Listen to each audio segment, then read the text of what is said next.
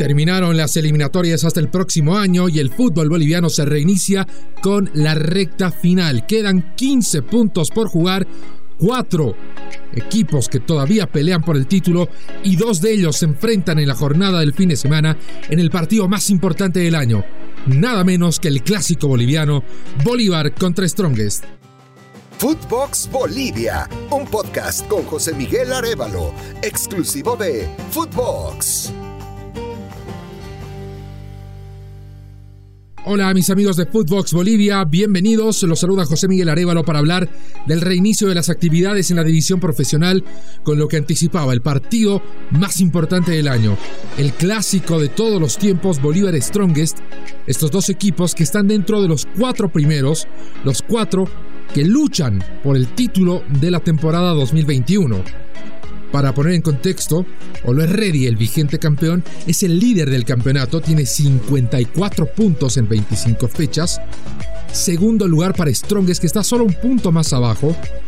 53 puntos también para el recién ascendido, el sorprendente Independiente Petrolero de la capital de Sucre. Postergado solo por la diferencia gol. Strongest tiene más 28, Independiente tiene más 19. Y en el cuarto lugar, cerrando los puestos de clasificación de Copa Libertadores, está Bolívar, que tiene 49 puntos. Algo postergado, sí. Son 5 puntos los que los separan del líder y 4 de sus inmediatos superiores. Pero lo que hace este clásico del domingo realmente expectante, importante, difícil de, de describir, es el contexto en el que llegan los dos equipos. Por un lado, Strongest es el segundo. Va a pelear por el título, por supuesto, porque pesa sobre el equipo atigrado una especie de estigma. Desde que salió campeón el 2016, precisamente ganándole en una final a Bolívar, no ha podido repetir título y ha acumulado siete subcampeonatos consecutivos. Quiere romper esa racha de una vez el equipo que hoy dirige Cristian Díaz, y esta parte de la dirección técnica no es menor, porque Strongest ha cambiado tres veces de técnico este año. Comenzó Alberto Illanes, fue cesado pese a ser líder del campeonato, invicto. Lo sustituyó el eh, paraguayo Gustavo Florentín, que no tuvo un buen paso, y desde el 20 de agosto dirige a Strongest Cristian Díaz, que había comenzado la temporada dirigiendo a Royal Party de Santa Cruz. Strongest en determinado momento del campeonato, allá por la primera rueda, llegó a sacar, presten atención, 11 puntos de diferencia con los segundos, que eran itinerantes. No pudo sostener esa ventaja de 11 puntos y fue de resbalón en tropezón hasta quedar en el segundo lugar a un punto del líder. La racha reciente no es necesariamente adversa. En los últimos cinco partidos tiene tres victorias y dos empates. Pero lo que más ha eh, generado en cuanto a comentarios la producción de Strongest es el estilo de juego. El que ha impuesto Cristian Díaz es excesivamente defensivo. Bueno, esto de acuerdo al paladar de algunos hinchas y al criterio de algunos expertos. Si revisamos los últimos seis partidos, nos vamos a dar cuenta que Strongest no es un equipo goleador tiene un empate 1-1 con Oliver Ready, una victoria 1-0 con Royal Party, una victoria 1-0 en casa contra Real Potosí. Paréntesis, pidiendo la hora. Pese a jugar contra un equipo en casa que pelea por el descenso indirecto, un empate 0 0 con Guavirá de visita y una victoria 2 1 frente a Blooming en casa. Vale decir que en los últimos 5 partidos, Strong ha anotado 5 goles el registro de puntos es favorable, ha sumado 15 puntos. El registro de puntos es favorable, ha sumado 12 puntos, se mantiene la pelea, pero ahora le toca jugar contra Bolívar, que tiene un momento muy muy distinto. Para Bolívar, la Academia del Fútbol Boliviano, el arribo del entrenador brasileño Antonio Carlos Sago ha sido una bendición de los cielos después de una etapa muy complicada por Ignacio González, el técnico español, con Javier Recio, el director deportivo, la llegada de jugadores desde España, desde Albania, desde Portugal, no había sencillamente encajado en las expectativas de un equipo que quedó fuera de la Libertadores en las fases preliminares, quedó fuera de la Sudamericana en la fase de grupos y muy temprano en el campeonato quedaba fuera de la lucha, o al menos parecía quedar fuera de la lucha por el título. Llega a Sago y cambia radicalmente la manera de jugar de Bolívar. Bolívar, que históricamente eh, es el equipo más exitoso del fútbol boliviano, es el equipo que más veces ha participado de la Copa Libertadores de América, es el equipo con más títulos, no ha logrado todo esto de manera eh, accidental, no es coincidencia. Ha sido distinguido por siempre tener un juego vistoso. De ahí el mote de la academia. Los mejores jugadores en la historia del fútbol boliviano han pasado por Bolívar.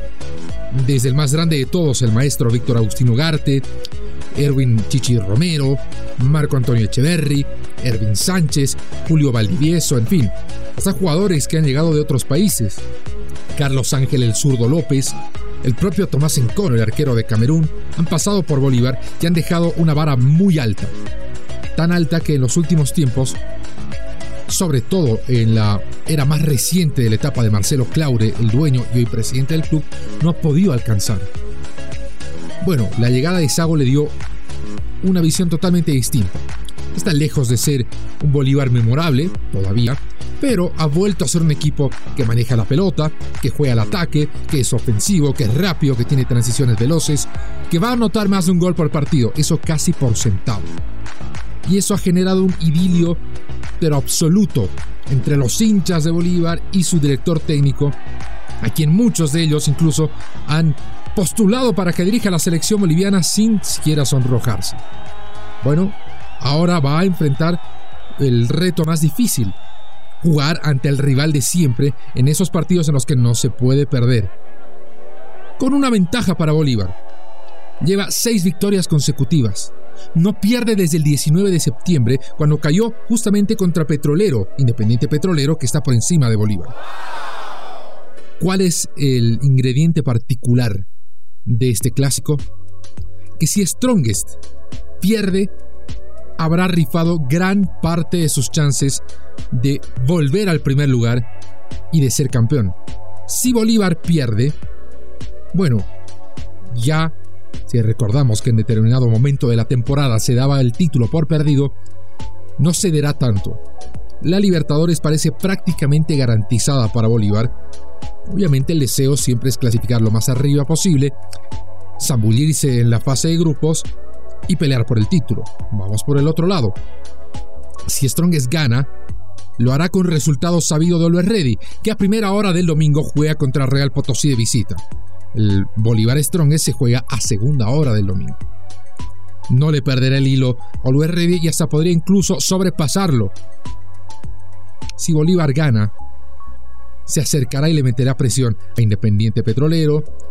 Por supuesto, Strong es a quien habrá de derrotar en ese supuesto. Y le meterá presión a los Ready. ¿Qué quiero decir con todo esto? Que Bolívar tiene menos por perder y mucho más por ganar que Strongest. Una derrota para Strongest sería casi, casi lapidaria. Y bueno, por si faltaba algún ingrediente en un clásico como el que van a jugar el domingo, va a ser dirigido por Jerry Vargas, el árbitro orureño, que está atravesando un proceso iniciado por el director técnico Álvaro Peña, que lo ha acusado de eh, no ejercer el papel de juez con todos los lineamientos de neutralidad e imparcialidad que lo requieren se le ha dado la confianza al que hoy por hoy es el mejor árbitro de Bolivia para dirigir un partido tan pesado como el clásico boliviano que se va a jugar este próximo domingo a las 5 y cuarto en el estadio Hernando Siles. Que vaya, ha vestido sus mejores galas esta semana con la victoria de la selección 3 a 0 sobre Uruguay y será sede del clásico este próximo domingo. Clásico en el marco de un campeonato boliviano absolutamente eh, curioso. Porque vuelven los juicios, vuelven las demandas, vuelven a recurrir a un amparo constitucional, esta vez del ya descendido Oruro, eh, San José de Oruro, San José que nada más está en el campeonato por cumplir, está jugando los partidos para que no se desajuste toda la tabla. bueno, desde la dirigencia que todavía permanece, desde un tribunal de honor de socios, han planteado una demanda eh, ante un tribunal constitucional. ¿Por qué? Esencialmente ellos eh, aseguran tener todos los elementos de prueba de que la Federación Boliviana de Fútbol no tiene una personería jurídica reconocida por el Estado boliviano. Y si los tribunales constitucionales le dan la razón, esto significará que todo lo que ha pasado en el fútbol boliviano desde que Fernando Costa asumió como presidente, hace ya casi un año, hace más de un año, no tendrá validez. Porque todos esos actos serían nulos de derecho, por si faltaba algún elemento en el fútbol boliviano para hacerlo el fútbol más impredecible del planeta. Esto se resolverá en los próximos días, pero eh, ha generado mucho, mucha, mucha zozobra, mucho vilo en, en el entorno del fútbol, pues no se sabe si todo lo que se ha hecho tendrá alguna validez para las leyes bolivianas. Bueno, mis amigos, es todo el tiempo que tenemos por hoy. Nos reencontraremos el lunes en Footbox Bolivia cuando hablaremos de lo que nos ha dejado esta fecha 25, esta fecha 26 más bien que se va a jugar. Quedarán cuatro fechas, quedarán 12 puntos hasta la meta y seguro, seguro que tendremos novedades. Les recuerdo, son 25 fechas jugadas, 26 técnicos que han sido despedidos, cesados, han renunciado, han partido de mutuo acuerdo, distintas, por distintas razones y el lunes tendremos más novedades de seguro al respecto. Será hasta entonces, les recuerdo que pueden eh, escuchar episodios de Fútbol Bolivia que eh, se publican todos los lunes y los viernes en sus plataformas de podcast favoritas. Footbox Bolivia con José Miguel Arevalo, podcast exclusivo de Footbox.